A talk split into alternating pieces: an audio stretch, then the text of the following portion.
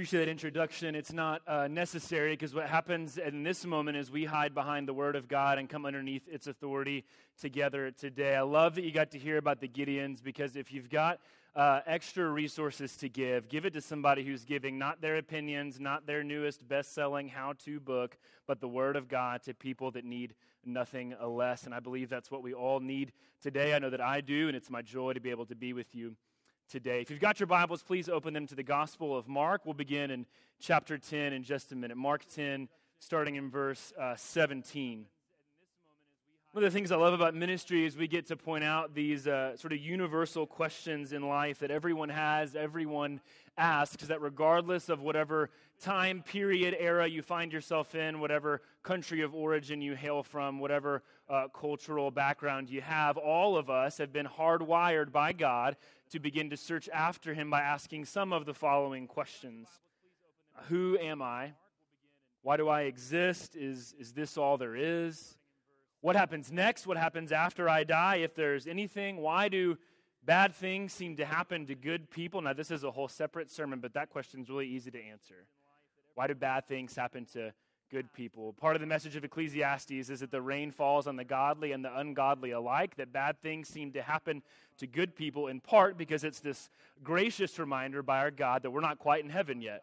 That you and I were made for something more, something more substantial than the current pains and suffering we also experience. But then Romans comes in and reminds us that there actually is no such thing as good people.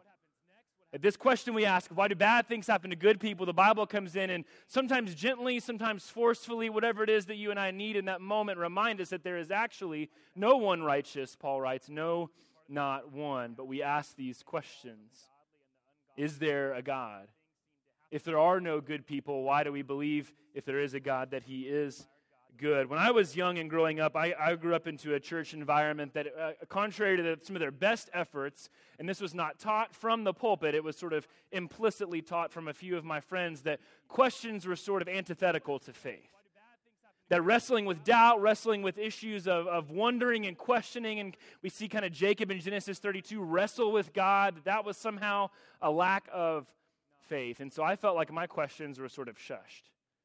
Or I was given these sort of trite, kind of packaged, cliche answers. And we're going to see a young man today that is cast in a negative light by the Word of God, and in a lot of ways, rightfully so. But there's actually a lot of wisdom we can gain from this rich uh, young man today. But he comes to Jesus and he's asking one of these life's ultimate questions. And Jesus actually seems to give him a very trite, cliche, formulaic answer at first. Jesus is going to give him three steps that would sound just like one of these pot if you go to lifeway or family christian bookstores today you'll see a lot of these popular how to seven steps to this five paths to your best life now and the message of the gospel is that jesus is your best life now. You don't need three more steps. But but jesus comes in he gives this rich young man three steps but then he gives him a fourth one and that's where it all falls apart for him. And if we're not careful it's where it's going to fall apart for you and me today let's pray before we jump into the word together Father, you're so good to us. You love us. You've graciously appointed for each and every one of us to be here today. God, we believe today that in your sovereign kindness, you, our attendance here at Grace Bible Church is not an accident to you. That there may be some here today that feel they were uh, here by accident or just passing through, or maybe, God, there's some people today here giving you one last shot. Lord, we ask you to show up.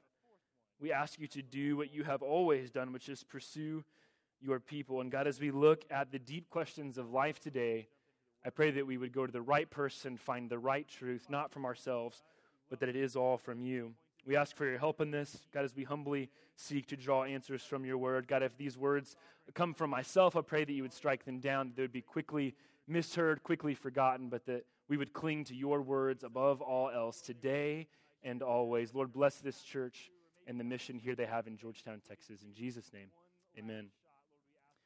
So, Mark chapter 10, uh, verse 17 says this And as he, Jesus, was setting out on his journey, a man ran up and knelt before him and asked him, Good teacher, what must I do to inherit eternal life? Jesus said to him, verse 18, Why do you call me good? No one is good except God alone. You know the commandments don't murder, don't commit adultery, don't steal, don't bear false witness, don't defraud, honor your father and mother. Verse 20, and this man said to Jesus, Teacher, all these I have kept from my youth. And Jesus, verse 21, looking at him, loved him, and said to him, You lack one thing. Go sell all that you have and give to the poor, and you will have treasure in heaven, and come, follow me. And verse 22 is one of the most chilling verses in your entire Bible. Disheartened by the saying, he went away sorrowful, for he had great possessions. Verse 17 starts off, but and, and Jesus was setting out on his journey. Well, we should sort of pause and go, well, what journey?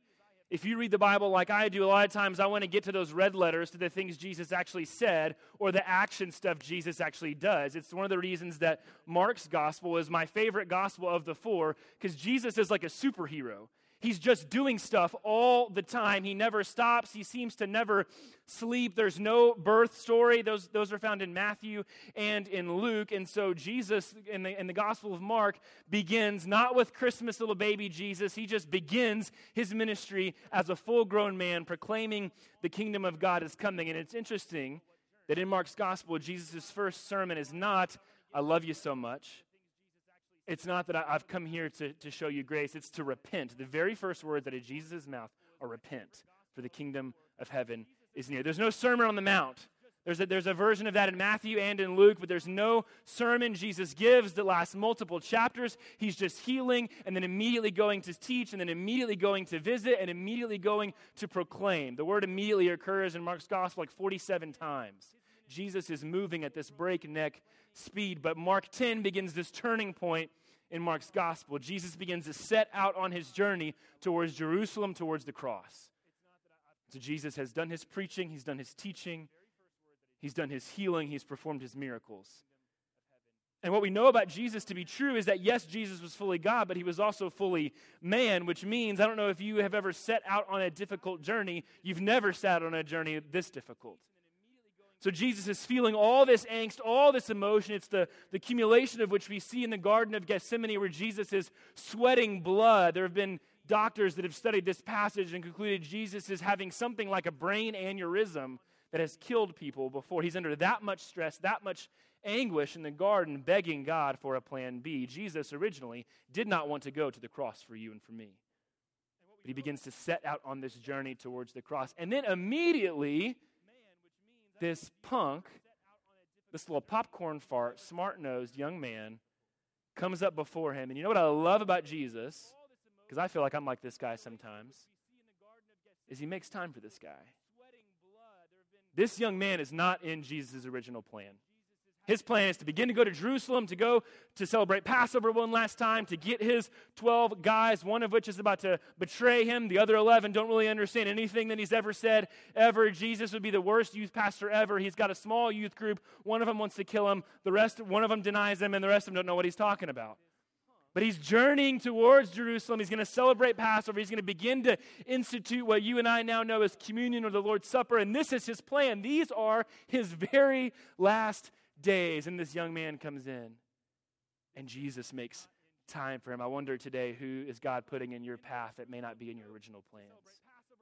Who is God wanting you to make time for? So, our first step Jesus gives in this sort of formulaic step to faith is to go to the right person. We're going to learn a lot of things from this rich young man. The, the first thing he does right is he goes to the right person.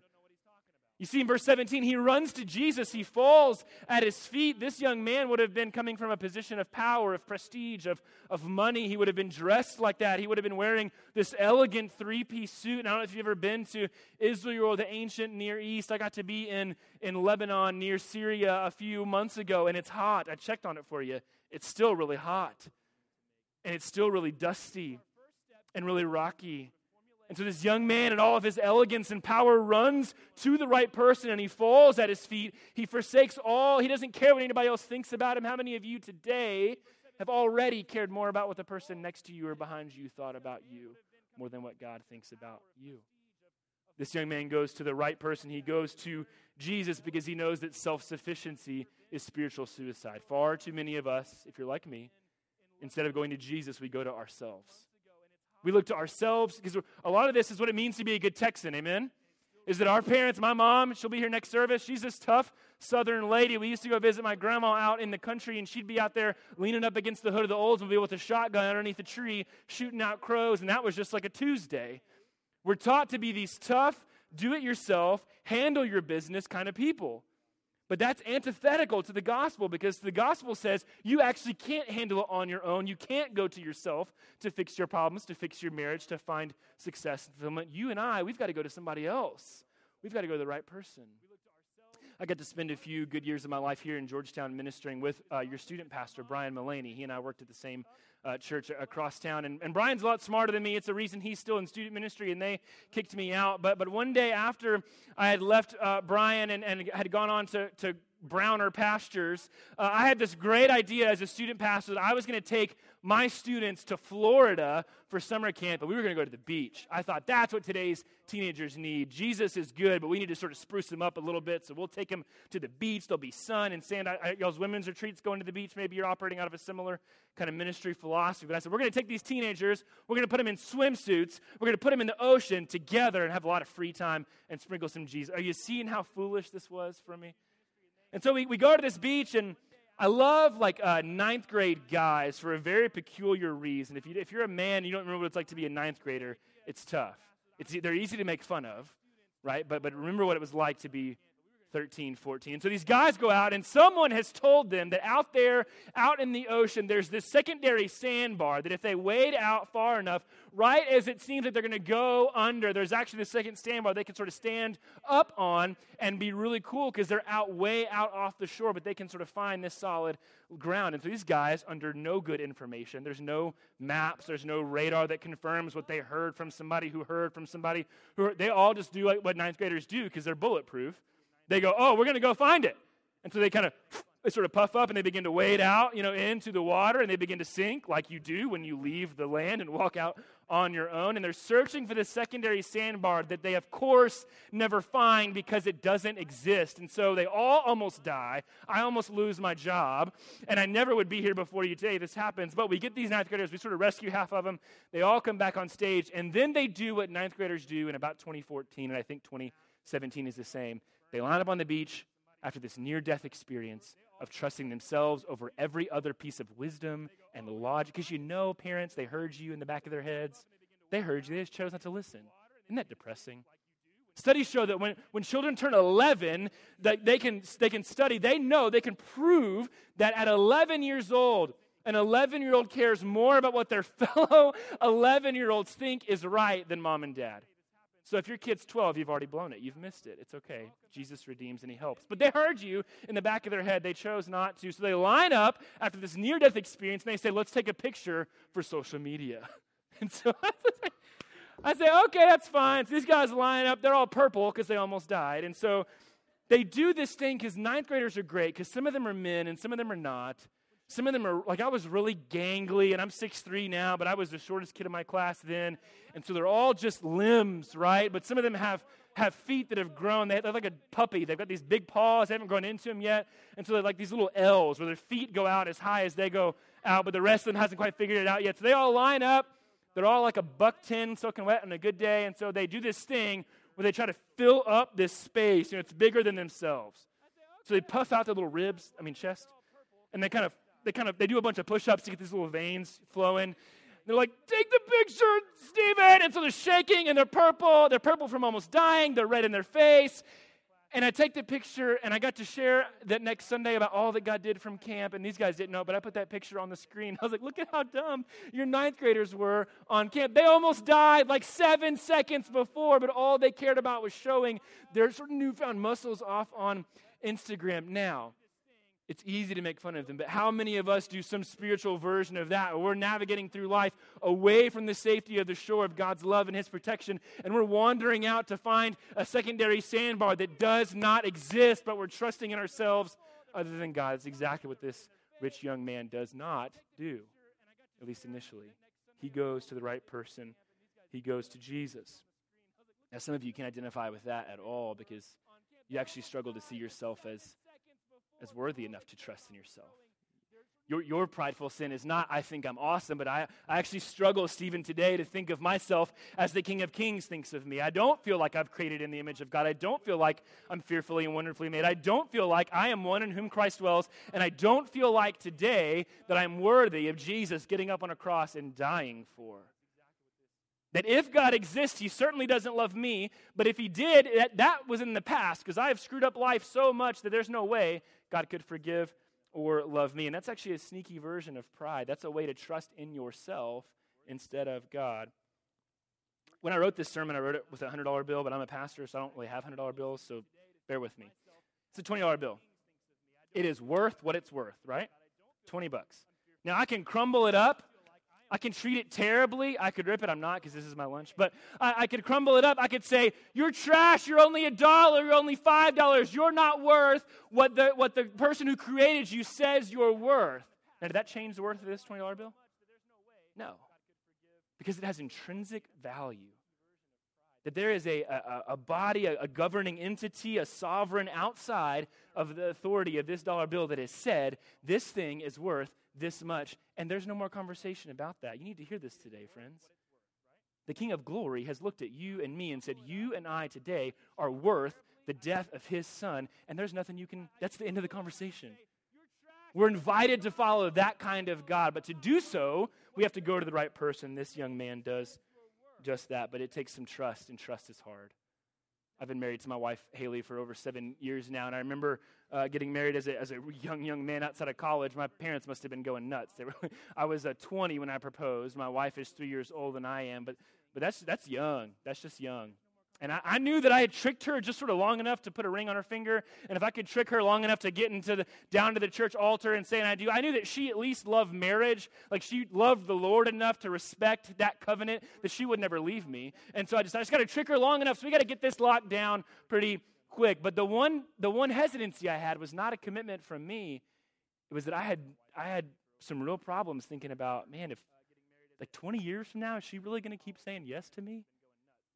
If we've got some kids and they're doing what ninth graders do, wading out into the ocean, puffing themselves up, taking pictures on whatever social media is in 2040, is she still going to want to say yes to me? And trust is difficult. It's difficult to trust in Jesus. But that's what this young man does right. He goes to the right person. The second thing is he asked the right question. He asked a really, really, really good question. Remember, he's coming to Jesus, he's running at his feet, he falls in the hot dirt and the hot rock, forgetting uh, what other people may think of him, and he asks Jesus, Good teacher, verse 17, what must I do to inherit eternal life? This young man gets that posture before the Lord is more important than his worldly status and reputation. He is in awe of Jesus.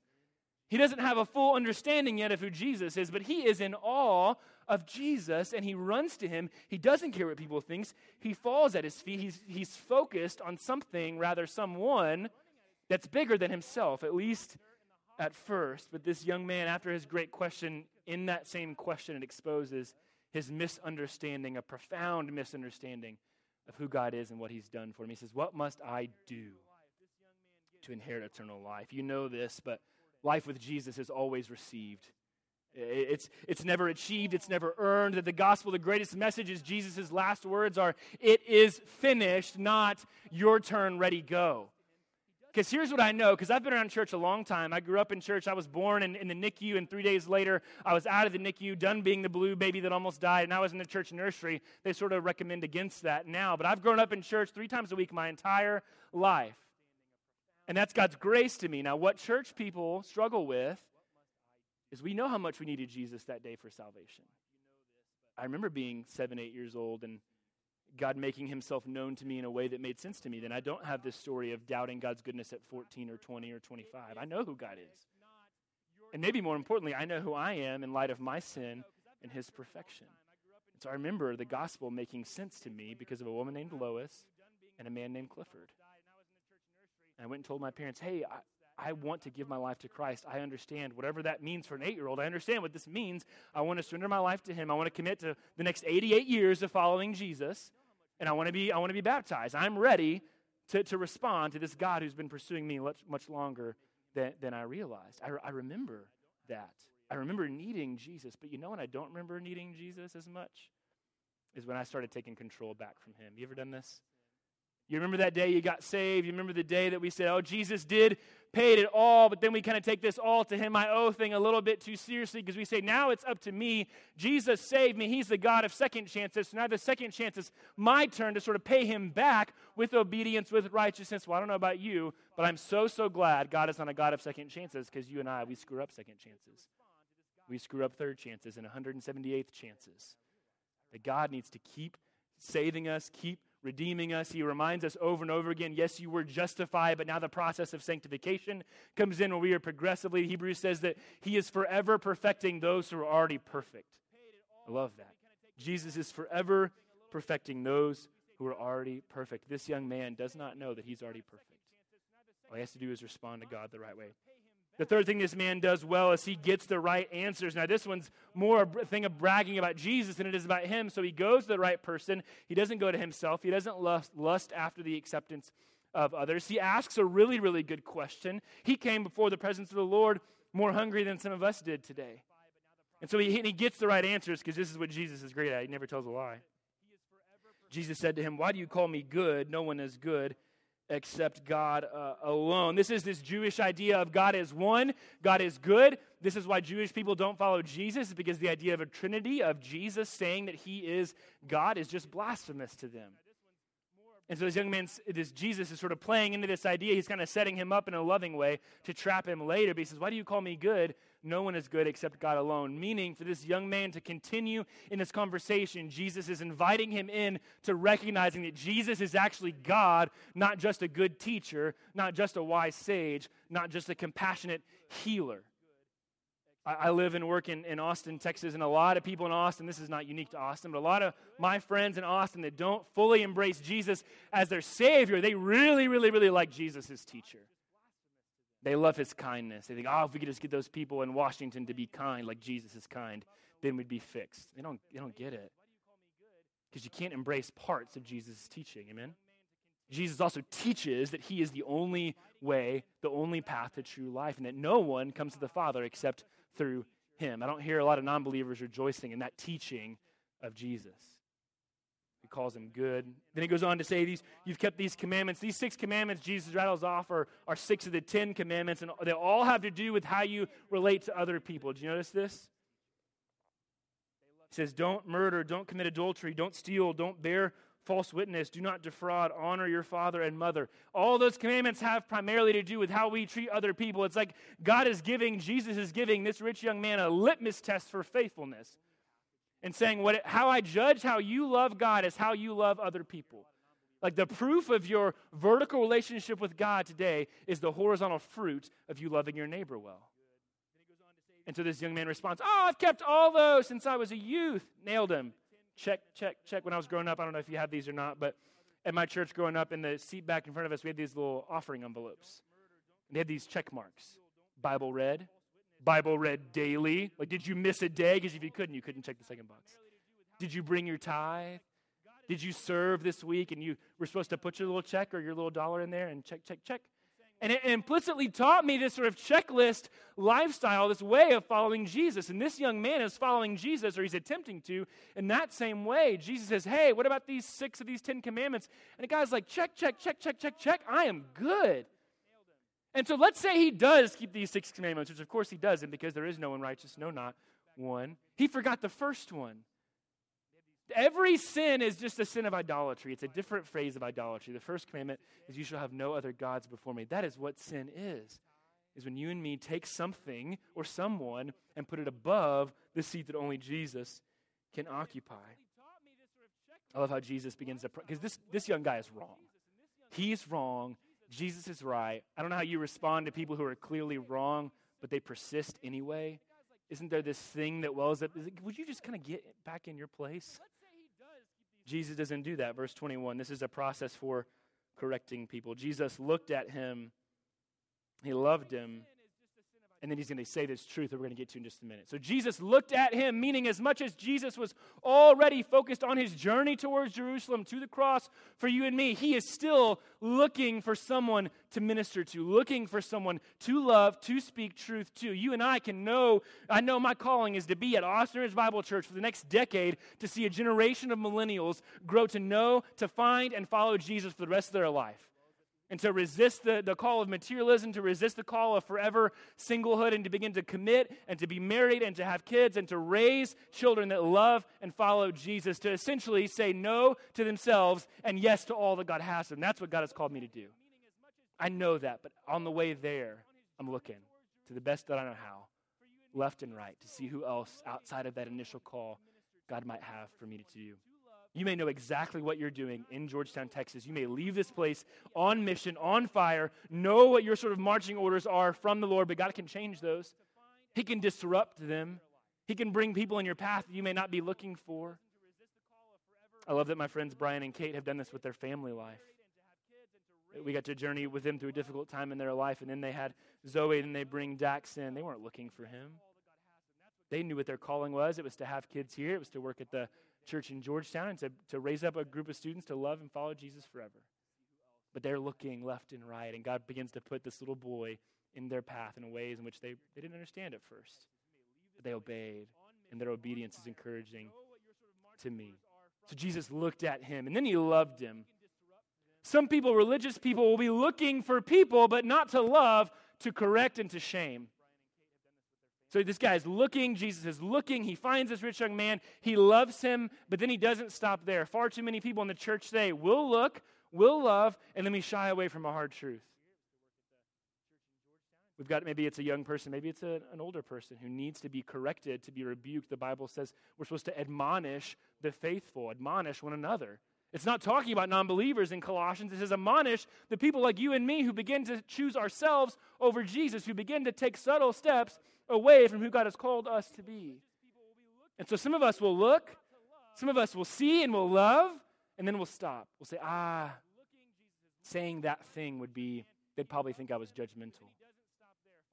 Or they'll point out all this sin in my life that God is still working on me. Jesus isn't like that. He looks, he sees, he loves, and then he corrects. Let's look at verse 21 here. Jesus says to this young man, You lack one thing, go Sell all that you have and give to the poor, and you will have treasure in heaven, and then come and follow me. Now, I don't know if I'm just a bad counter, but Jesus says, You like one thing, and then he gives four or five things for the rich young man to do. And so a good question would be, well, which, which is the thing he lacks? Because we'll look at a text like this and we'll say, ah, Jesus doesn't want me to do that. He just wanted that young man to do that. This passage really isn't about money, it's about idolatry. Well, that's, some of that's true. This passage can definitely be about more than money, but it can't ever be anything less than money. Does that make sense? We, we explain Jesus' hard teachings away far too often. But he says, You lack one thing, and then he gives five things. The one thing that this young man lacks is the realization that he actually lacks something. He thinks he has his life all put together. He's got the checklist, he's got the money, he's got worldly influence. Can you imagine the 12 disciples watching this encounter with Jesus? This young guy had money, he had prominence, he had followers. This is the whole church planning strategy of if you need to go love the mayor and the, and the country club president. I hate this kind of stuff, but it says if you can just influence the influencers, that's not what Jesus does. These 12 disciples are watching this rich young guy. He didn't even respond to Jesus. He came to Jesus. He initiated, and Jesus essentially turns him away. You can imagine Peter, he rebukes Jesus a lot. It's kind of one of his things. Throwing his arm around Jesus, saying, Hey, bro, he had money. We're all kind of homeless, if you don't recall. Remember that time we had all these people to feed and we didn't have any more funds? We had to take some Lunchables and you did that crazy thing where you fed everybody and then we all had our own little to go container afterwards. You ever saw that, that story? The, the, boy comes in, he's got, hey, I've got, I've got a Lunchable. Can you feed 5,000 people with this? And the disciples are like, no, we can't do this. Well, then the Bible says they had 12 to go containers at the end, one for each doubting disciple. I love the scriptures. You never catch all of this stuff. It says you lack one thing this realization that you actually lack something. When Jesus begins the Sermon on the Mount in Matthew 5, his very first beatitude, or blessed are the poor in spirit, for theirs is the kingdom of heaven. This idea that you're blessed, you will be, that that word literally means happy. Happy are you, blessed are you, who realize that you and I bring nothing to the table that impresses God. That if you and I leave this place apart from His Spirit and you throw a hundred down that Gideon Bible, God's not going, well, yippee! I sure am glad you're on my team. He doesn't do that. Likewise, if you leave this place and struggle the rest of your life to be a person of purity, or to resist greed and power and money and sex. You follow Jesus to the best of your ability, but you just kind of follow, uh, you, you string together some decades of stumbling, but you're following earnestly. You're a, you're a lot like King David. If you recognize that nothing about our lives impresses Jesus, then you are the person who can be blessed. The one thing this rich young man lacked was this realization that he actually lacked something. So, where this formula falls apart is this fourth one. Okay, so this rich young man, he goes to the right person, he asks the right question, and he gets the right answers. But what he doesn't do is respond the right way. He doesn't respond the right way. He walks away from Jesus sorrowful, for he had great possessions. Another translation says he walked away sad because he had much. This is such a heartbreaking little verse, and it's a transition into the next sort of story where Jesus begins to teach on children again. But, but he says he walked away much, but he only walked away from the only thing he could ever, ever have. He made this conscious choice to say, No, I want these fleeting, tangible things like money and power instead of what First Peter calls this imperishable inheritance that God has kept in heaven for you and for me. Later, Jesus talks about money and wealth and these things as things that moths are eventually going to eat and rust will eventually destroy. Our lead pastor talks about money like this.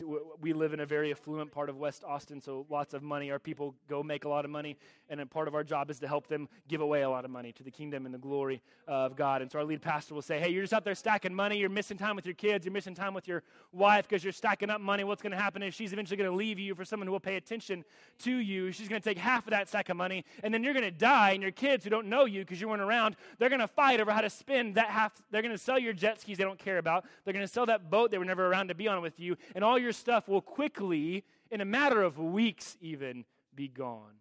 Some of you have seen this. I enjoy doing funerals because there's this chance for pastoral ministry more so than a wedding. Because everyone at a funeral is wondering, what about me when I'm when I'm there? What kind of legacy? Y'all have been talking about legacy. What kind of legacy am I going to leave? And friends, it's not found in money. This young man fails to respond to Jesus in the right way. But Jesus is a good Savior. He never asked this young man or any of us to do anything that he himself is unwilling to do. Jesus commands us to be baptized. And so, so many of us in 2017 go, Do I have to be baptized to follow Jesus? Well, the answer biblically is no, but why would you ask the question? You never find anybody in the first century asking, Okay, Jesus, thanks for saving me. The very first thing you want me to do is baptism. I don't know. We see in Acts 8 this, this Ethiopian eunuch, this ruler who says, Hey, I've got this broke down chariot. There's a puddle in a bar ditch. Is that good enough to be baptized in? So Jesus commands us to be baptized. He himself is baptized. Jesus commands this young man to give away everything he has, sell it to the poor, to then follow him. This is exactly what Jesus does. Jesus is the ultimate rich young ruler. He steps out of heaven, out of this perfect fellowship with the Father and the Holy Spirit to come here, not to the applause of anybody, but some weird night shift shepherds and some cows. If I'm making a story up, it's better than that. Like if you go to the movies and you see a superhero story, you're not seeing uh, this origin story of this little baby born to save the world, and like a cow is watching. And some, you know how weird you'd be to be a night shift shepherd in the first century? I used to work at HEB at night in the summer, and we'd have some green bean. The guys that stack the green bean cans, you just got to be a really peculiar person to want to spend your time with green bean cans instead of people. If I'm making the story, if I'm making it different, but Jesus is this ultimate. He's just asking this guy to give him back what's already his. He's like, man, I created you. I was there before the foundations of the world. I, I, helped knit you in your mother's womb. I gave you all this money you have, and I own the cattle on a thousand hills. Just give me back what's already mine and come follow me because you're mine. And that's the same call to you and me today. And I fear that the longer we follow Jesus, the, the sort of the deafer we have ears to hear that. We begin to think, I know someone who needs to hear that. I know someone who needs to come to Jesus. Jesus' invitation is to you and to me today is as fresh as it's ever been. So, how do we respond appropriately? This is the only thing we know about this rich young ruler. We never see him again. It's not, it's not like Nicodemus who comes to Jesus in John 3 at night in secret, and then you see Nicodemus appear again after Jesus is already dead with Joseph of Arimathea, and you're like, oh man, this secret believer comes out at the time it would be the most unpopular to follow Jesus. We don't see this man ever again. Wherever he is today, he is no longer rich, he is no longer young. I would love to tell you that he appears in Acts as the leader of a house church, or, or he's one of Lydia's co business partners funding the ministry of the early church. We don't know that. This is, this is the end for him in the biblical record. So, how do we respond the right way? We begin to completely reorder our life around God. And what I mean by that is so many of us, we were talking about this a few days ago with some of my, my friends at church, is that one of the curses of modernity has been that never before have people compartmentalized life as much as you and I have today. We'll say, okay, I've got a box over here, and this is my faith box. This is my, my Jesus box. I'm going to pour church and like Bible study and all the good spiritual feelings I get and encouragement in that box. Then I'm going to go to work on Monday and I'm going to do whatever helps me succeed no matter what or, or I need to be in a relationship or be married or to have kids so bad, I'm going to do whatever it takes to make that happen. And that's going to go in this box. Then I'm going to go, I'm going to go to, to work, and I've got these passions and ambitions, and those go in sort of this box.